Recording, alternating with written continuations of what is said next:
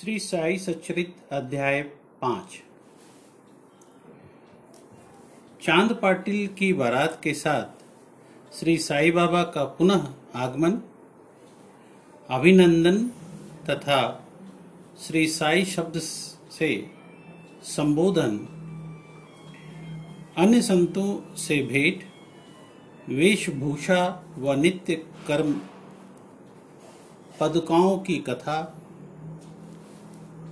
मोहिद्दीन के साथ कुश्ती, मोहिद्दीन का जीवन परिवर्तन, जल का तेल में रूपांतर, मिथ्या गुरु जौहर अली। जैसे गत अध्याय में कहा गया है, मैं अब श्री साई बाबा के श्रीडी के शिरडी से अंतर्धान होने के पश्चात उनका श्रीडी में पुनः किस प्रकार आगमन हुआ, इसका वर्णन करूँगा। चाँद पाटिल की बारात के साथ पुनः आगमन। जिला औरंगाबाद, निज़ाम स्टेट के धूप ग्राम में चाँद पाटिल नामक एक धनवान मुस्लिम रहते थे। जब वे औरंगाबाद को जा रहे थे तो मार्ग में उनकी घोड़ी खो गई।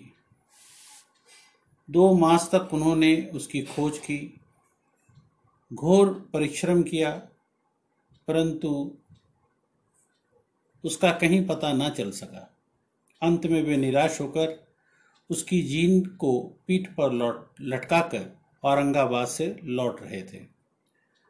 तब लगभग चौदह मील चलने के पश्चात उन्होंने एक आम वृक्ष के नीचे एक फकीर को चिलम तैयार करते देखा। जिसके सिर पर एक टोपी, तन पर कफनी और पास में एक सटका था। फकीर के बुलाने पर चाँद पाटिल उनके पास पहुँचे। जिनको देखते ही फकीर ने पूछा, यह जिन कैसी है? चाँद पाटिल ने निराश होकर स्वर में कहा, क्या कहूँ, मेरी एक घोड़ी थी, वह खो गई और यह उसी की जिन है। फकीर बोले थोड़ा नाले की ओर भी तो ढूंढो। चाँद पाटिल नाले के समीप गए तो अपनी घोड़ी को वहाँ पाकर उन्हें महान आश्चर्य हुआ। उन्होंने सोचा कि फकीर कोई सामान्य व्यक्ति नहीं, वरन कोई उच्च कोटि का मानव दिखलाई पड़ता है। घोड़ी के साथ उन लेकर जब वे फकीर के पास लौट कर आए, तब तक चीलम भरकर तैयार हो चुकी थी। केवल दो वस्तुओं की ओर और आवश्यकता रह गई। एक तो चिलम सुलगाने के लिए अग्नि और दूसरा साफी को गीला करने के लिए जल की। फकीर ने अपना चिमटा भूमि में घुसेड़ा और उसे ऊपर खींचा। उसके साथ एक अग्नि प्रज्वलित होकर बाहर आई। यह अंगार चिलम पर रखा गया। फिर फकीर ने सटके से ज्यों ही बलपूर्वक ज़मीन पर प्रहार किया तो ही वहाँ से पानी निकलना निकलना शुरू किया। उसने साफी भिगोकर चीलम को लपेट दिया। इस प्रकार सब प्रबंध कर फकीर ने चीलम पी और तब चाँद पाटिल को भी दी। यह सब चमत्कार देखकर चाँद पाटिल का को बड़ा विस्मय हुआ। चाँद पाटिल ने फकीर से अपने घर चलने का आग्रह किया। दूसरे दिन चाँद पाटिल के साथ फकीर उनके घर चला गया और वहाँ कुछ समय तक रहा। पाटिल धूप ग्राम का अधिकारी था। उसके घर पर अपने साले के लड़के का विवाह होने वाला था और बारात शिरडी को जाने वाली थी। इसलिए चाँद पाटिल शिरडी को प्रस्थान करने का पूर्ण प्रबंध करने लगा। फकीर भी बारात के साथ ही गया। विवाह निर्बंध समाप्त हो गया। बारात कुशलतापूर्वक धूप ग्राम को लौट आई, परंतु वह फकीर शिरडी में ही रुक गया और जीवन पर्यंत वहीं रहा। फकीर को साई नाम कैसे प्राप्त हुआ? जब बारात शिरडी में पहुँची तो खंडोबा के मंदिर के समीप महाल सपति के खेत में एक वृक्ष के नीचे ठहराई गई। खंडोबा के मंदिर के सामने ही सब बैलगाड़ियाँ खोल दी गई और बारात के सब लोग एक एक करके नीचे उतरने लगे। तरुण फकीर को उतरते देख महाल सपति ने कहा, आओ साई, कहकर उनका अभिनंदन किया तथा अन्य उपस्थित लोगों ने भी साई शब्द से ही संबोधन कर उनका आदर किया। इसके पश्चात वे साई नाम से ही प्रसिद्ध हो गए। अन्य संतों के संपर्क। शिरडी आने पर श्री साई बाबा मस्जिद में निवास करने लगे। बाबा के शिरडी में आने के पूर्व देवीदास नाम के एक संत उनके वर्षों उनके साथ वर्षों से रहा, रहते थे। बाबा को वे बहुत प्रिय थे। वे उनके साथ कभी हनुमान मंदिर में और कभी चावड़ी में रहते थे। कुछ समय के पश्चात जानकी दास नामक एक संत का भी शिरडी में आगमन हुआ। अब बाबा जानकी दास से वार्तालाप करने में अपना बहुत सा समय व्यतीत करने लगे। जानकी दास भी कभी कभी बाबा के स्थान पर चले आया करते थे और पुणा तंबे के श्री गंगागीर नामक एक पारिवारिक वैश्य संत भी बहुधा बाबा के पास आया जाया करते थे। जब प्रथम बार उन्होंने श्री साई बाबा को बागीचा सिंचन के लिए पानी ढोते देखा तो उन्हें बड़ा अचंभा हुआ। वे स्पष्ट शब्दों में कहने लगे, शिरडी परम भाग्यशालिनी है, जहाँ एक अमूल्य हीरा है, जिन्हें तुम इस प्रकार परिश्रम करते हुए देख रहे हो। वे कोई सामान्य पुरुष नहीं, अपितु यह भूमि बहुत भाग्यशालिनी तथा महान पुण्य भूमि है। इसी कारण इसे यह रत्न प्राप्त हुआ है। इस प्रकार श्री अक्लकोट महाराज के एक प्रसिद्ध शिष्य संत आनंदनाथ, जो कुछ शिरडी निवासियों के साथ शिरडी पर धारे उन्होंने भी स्पष्ट कहा कि यद्यपि ब्रह्म दृष्टि से साधारण व्यक्ति जैसा प्रतीत होते हैं परंतु ये सचमुच असाधारण व्यक्ति है। इसका तुम लोगों का भविष्य में अनुभव होगा। ऐसा कहकर वे येवला को लौट गए। उस समय की बात है, जब शिरडी बहुत ही साधारण सा गाँव था और साई बाबा बहुत छोटी सी उम्र के थे। बाबा का रहन सहन व नित्य कार्यक्रम तरुण अवस्था में बाबा ने अपने केस कभी नहीं कटाए, और वे सदैव एक पहलवान की तरह रहते थे। जब वे रहाता जाते, जो शिरडी से करीब तीन मील दूर है तो वहाँ से वे गेंदा, जाई और जूही के पौधे मोल ले आया करते थे। वे उन्हें स्वच्छ करके उत्तम भूमि देखकर लगा देते और स्वयं सींचते। वामन तात्या नाम के एक भक्त ने नित्य प्रति दो मिट्टी के घड़े दिया करते थे। इन घड़ों द्वारा बाबा स्वयं पौधों में पानी डाला करते थे। वे स्वयं कुएँ से पानी खींचते और संध्या के समय घड़ों को नीम वृक्ष के नीचे रख देते। जैसे ही घड़े वहाँ रखते, वैसे ही फूट जाया करते थे, क्योंकि वे बिना तपाए और कच्ची मिट्टी के बने रहते थे। दूसरे दिन तात्या उन्हें फिर दो नए घड़े दे दिया करते थे।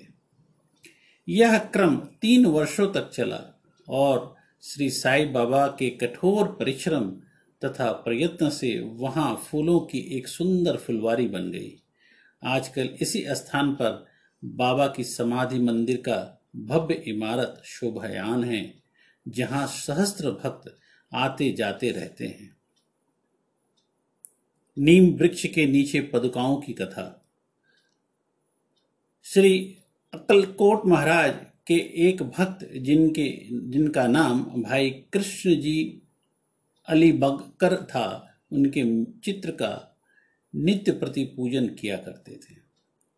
एक समय उन्होंने अकलकोट जाकर महाराज की पदुकाओं का दर्शन एवं पूजन करने का निश्चय किया। परंतु प्रस्थान करने के पूर्व अक्लकोट महाराज ने स्वप्न में दर्शन देकर उनसे कहा कि आजकल शिरडी ही मेरा विश्राम स्थल है और तुम वहीं जाकर मेरी पूजन करो।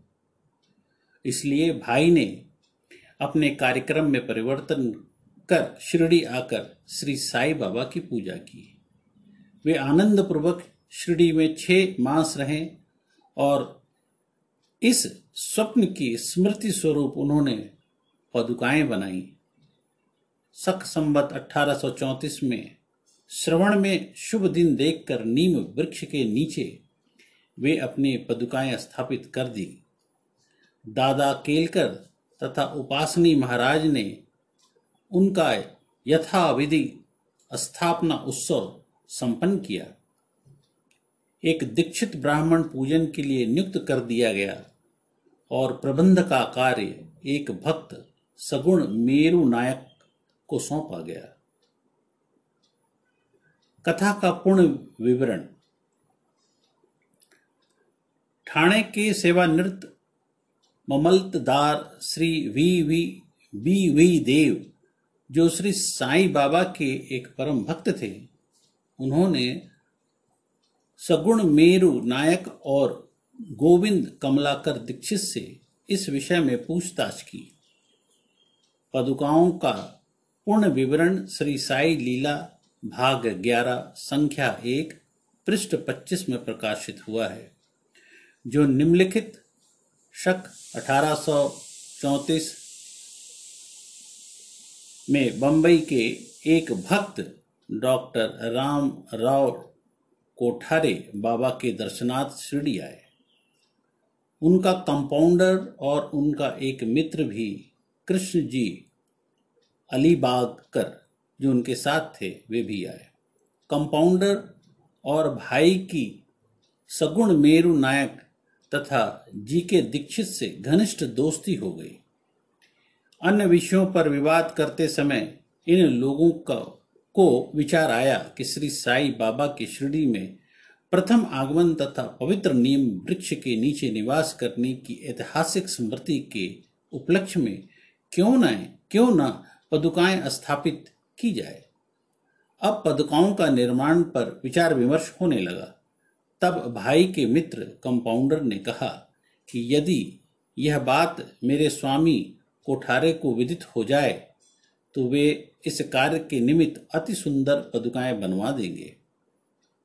यह प्रस्ताव सबको मान्य हुआ और डॉक्टर कोठारे को इसकी सूचना दी गई। उन्होंने शिरडी जाकर पदुकाओं की रूपरेखा बनाई तथा इस विषय में उपासनी महाराज से भी खंडोवा के मंदिर में भेंट की। उपासनी महाराज ने उसमें बहुत से सुधार किए और कमल फूल आदि खींच दिए तथा नीचे लिखे श्लोक भी रच दिए, जो नीम वृक्ष के महात्म्य व बाबा की योग शक्ति का घोतक था। श्लोक का अर्थ, इस प्रकार, मैं भगवान साईनाथ को नमन करता हूँ, जिनका सानिध्य पाकर नीम वृक्ष कटु तथा अप्रिय होते हुए भी अमृत वर्षा करता है। इस वृक्ष का रस अमृत कहलाता है। इसमें अनेक व्याधियों से मुक्ति देने के गुण होने के कारण इसे कल्प वृक्ष से भी श्रेष्ठ कहा गया है। उपासनी महाराज का विचार सर्वमान्य हुआ और कार्य रूप में परिवर्तित भी हुआ। पदुकाएँ बंबई में तैयार कराई गईं और कंपाउंडर के हाथ शिरडी भेज दी गई। बाबा के आज्ञा अनुसार इनकी स्थापना श्रवण की पूर्णिमा के दिन की गई। इस दिन प्रातः काल ग्यारह बजे जी के दीक्षित उन्हें अपने मस्तक पर धारण कर खंडोबा के मंदिर से बड़े समारोह और धूमधाम के साथ द्वारका माई लाए। बाबा ने पदुकाय स्पर्श करके कहा कि ये भगवान श्री चरण हैं। इनकी नीम वृक्ष के नीचे स्थापना कर दो। इसके एक दिन पूर्व बंबई के एक पारसी भक्त पास्ता शेठ ने पच्चीस रुपए का मनी ऑर्डर भेजा। बाबा ने ये रुपए पदुकाओं के स्थापना के निमित्त दे दिया। स्थापना में कुल सौ रुपये व्यय हुए, जिनमें पचहत्तर रुपये चंदे द्वारा एकत्रित हुए। प्रथम पाँच वर्ष तक डॉक्टर कोठारे दीपक ने निमित दो रुपये मासिक भेजा और उसी से पदुकाओं की चारों ओर पूजा पाठ और लोहे की छड़ें, बेड़ा बनाना इत्यादि के काम में खर्च किया गया। स्टेशन से छड़े ढोने और छप्पर बनाने के खर्च में सात रुपया आठ आने लगे। सगुण मेरू नायक ने दिए। आजकल जरबाड़ी नाना पुजारी पूजन करते हैं और सगुण मेरु नायक नवैद अर्पण करते तथा संध्या को दीपक जलाते। भाई कृष्ण जी पहले अक्कलकोट महाराज के शिष्य थे। अक्कलकोट जाते हुए वे शक 1834 में पदुका स्थापना के शुभ अवसर पर शिरडी आए और दर्शन करने के पश्चात जब उन्होंने बाबा से अक्लकोट प्रस्थान करने की आज्ञा मांगी, तब बाबा कहने लगे, अरे अक्लकोट में क्या है? तुम वहाँ व्यर्थ क्यों जाते हो? वहाँ के महाराज तो यही हैं। यह सुनकर भाई ने अक्लकोट जाने की विचार त्याग दिए पदुकाएँ स्थापित होने के पश्चात वे बहुधा शिरडी आया करते थे। श्री बी वी देव ने अंत में ऐसा लिखा है कि इन सब बातों का विवरण हेमांड पंत को विदित नहीं था, अन्यथा वे श्री साई चरित्र में लिखना कभी न भूलते मोहिद्दीन तंबोली के साथ कुश्ती और जीवन पर्यंत जीवन पर्यंत।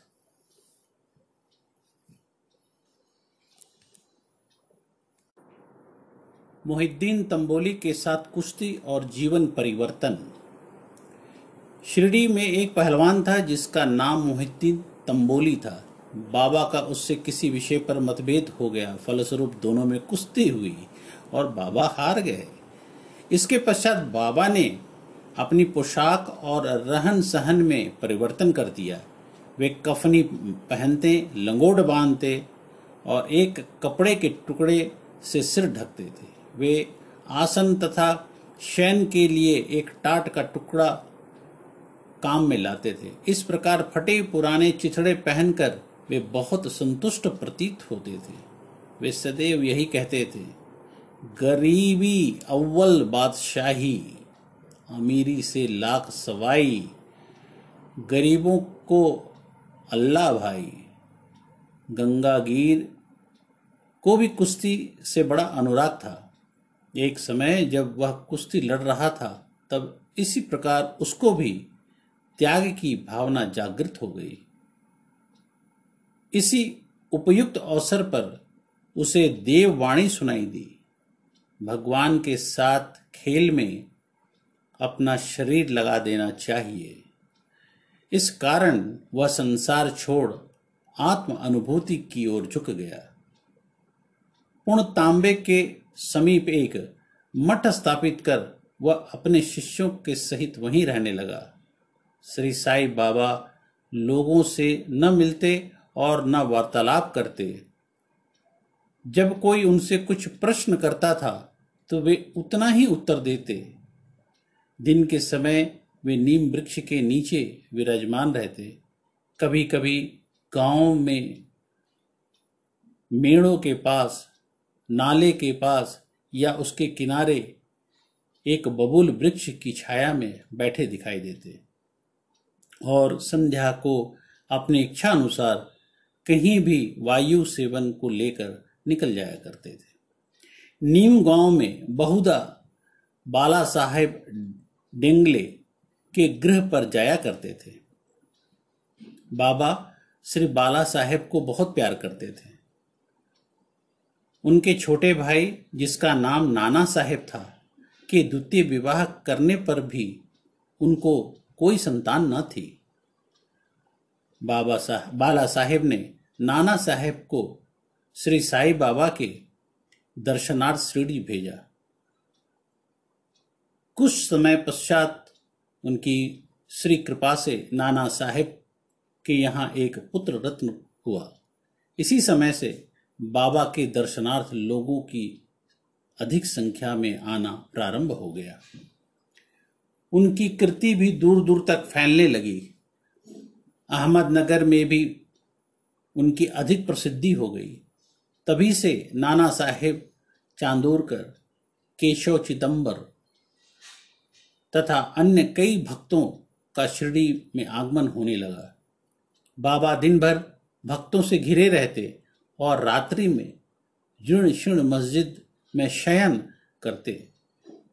इस समय बाबा के पास कुल सामग्री, चिलम, तंबाकू, एक टमरेल, एक लंबी कफनी, सिर के चारों ओर लपेटने का कपड़ा और एक सटका, जिसे वे सदा अपने पास रखते थे। सिर पर सफ़ेद कपड़े का एक टुकड़ा वे सदा इस प्रकार बांधते थे कि उसका एक छोर बाएँ कान पर से पीठ पर गिरता था। और गिरते हुए ऐसा प्रतीत होता, मानो बालों का जूड़ा हो। हफ्तों तक वे इन्हें स्वच्छ नहीं करते। पैर में कोई जूता या चप्पल भी नहीं पहनते।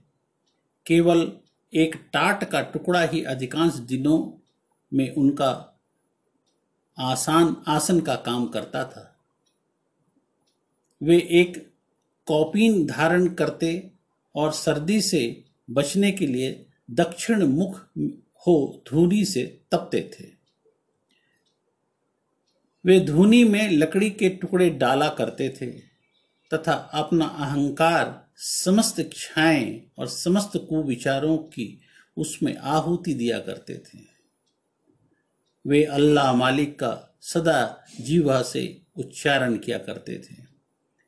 जिस मस्जिद में वे पधारे थे, उसमें केवल दो कमरों के बराबर लंबी जगह थी और यही सब भक्त उनके दर्शन करने आते थे। सन 1912 के पश्चात कुछ परिवर्तन हुआ। पुरानी मस्जिद का जीर्णोद्वार हो गया और उसमें एक फर्श भी बनाया गया। मस्जिद में निवास करने के पूर्व बाबा दीर्घ काल तक तकिया में ही रहे। वे पैरों में घुंघरू बांधकर, प्रेम विहिल होकर सुंदर नृत्य व गायन भी करते थे। जल का तेल में परिवर्तन।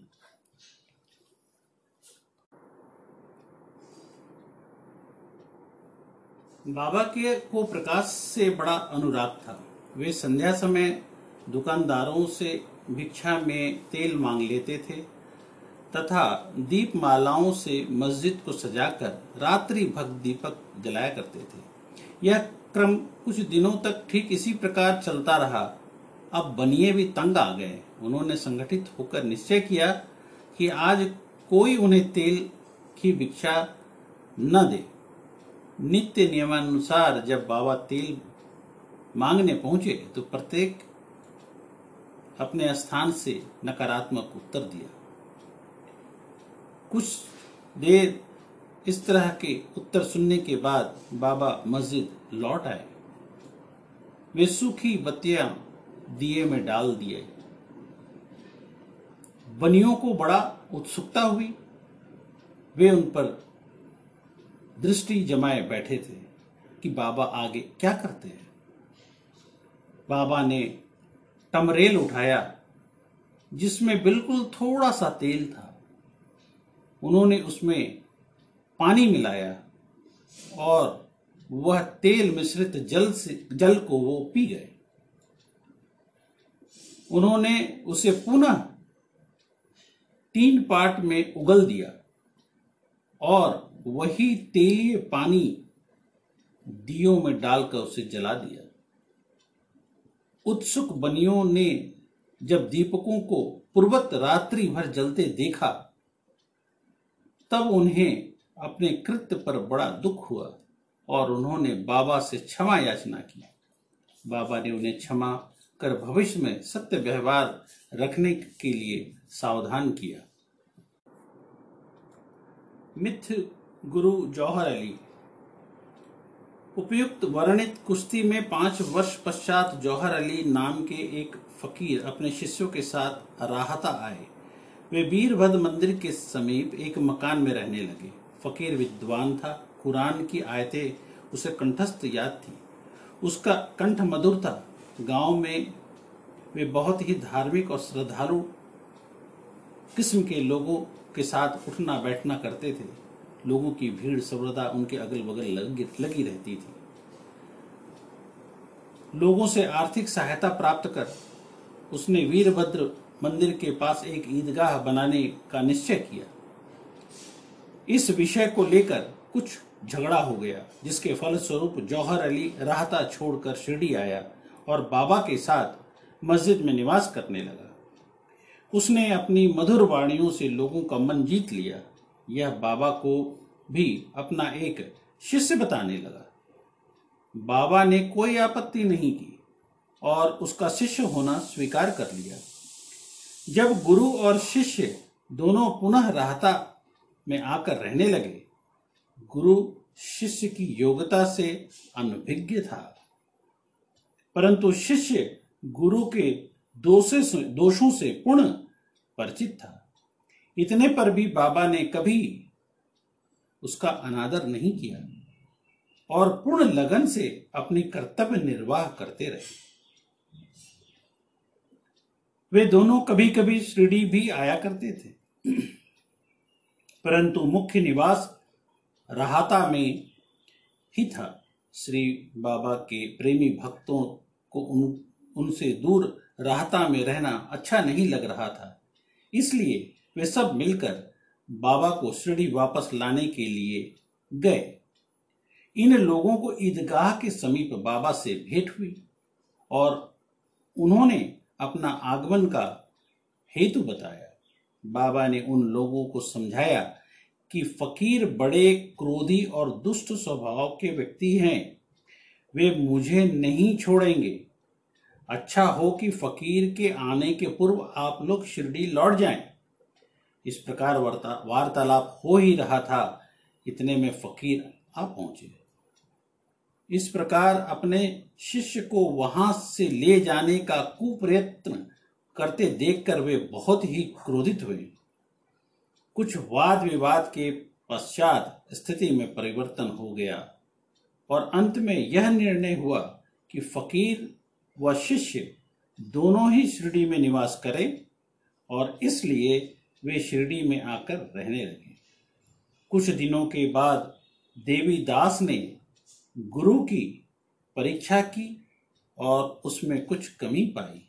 चाँद पाटिल की बारात के साथ जब बाबा शिरडी में आए, उसमें बारह वर्ष पूर्व देवीदास लगभग दस या ग्यारह वर्ष की अवस्था में शिरडी आए हुए थे और हनुमान मंदिर में रहते थे। देवीदास सुडौल सुंदर आकृति तथा तीक्ष्ण बुद्धि के थे। वे त्याग की साक्षात मूर्ति तथा अगाध ज्ञानी थे। बहुत से सज्जन जैसे तात्या, कोते, काशीनाथ व अन्य लोग उन्हें अपना गुरु समान मानते थे। लोग जौहर अली को उनके सम्मुख लाए। विवाद में जौहर अली बुरी तरह से पराजित हुआ और शिरडी छोड़कर वैजापुर को भाग गया। वहाँ अनेक वर्षों के पश्चात शिरडी आया और श्री साई बाबा की चरण वंदना की। उसका यह भ्रम कि वह स्वयं गुरु था और श्री साई बाबा उसके शिष्य अब दूर हो चुका था। श्री साई बाबा उसे गुरु समान ही आदर करते थे। उसका स्मरण कर उसे बहुत पश्चाताप हुआ। इस प्रकार श्री साई बाबा ने अपने प्रत्यक्ष आचरण से आदर्श उपस्थित किया कि अहंकार से किस प्रकार छुटकारा पाकर शिष्य के कर्तव्यों का पालन कर किस तरह आत्म अनुभव की ओर अग्रसर होना चाहिए। ऊपर वर्णित तथा महाल सपति के कथा अनुसार है। अगले अध्याय में रामनवमी का त्यौहार, मस्जिद की पहली हालत एवं पश्चात उसके जीर्णोद्वार इत्यादि का वर्णन श्रोताओं आप सुनेंगे। तब तक जय श्री साई राम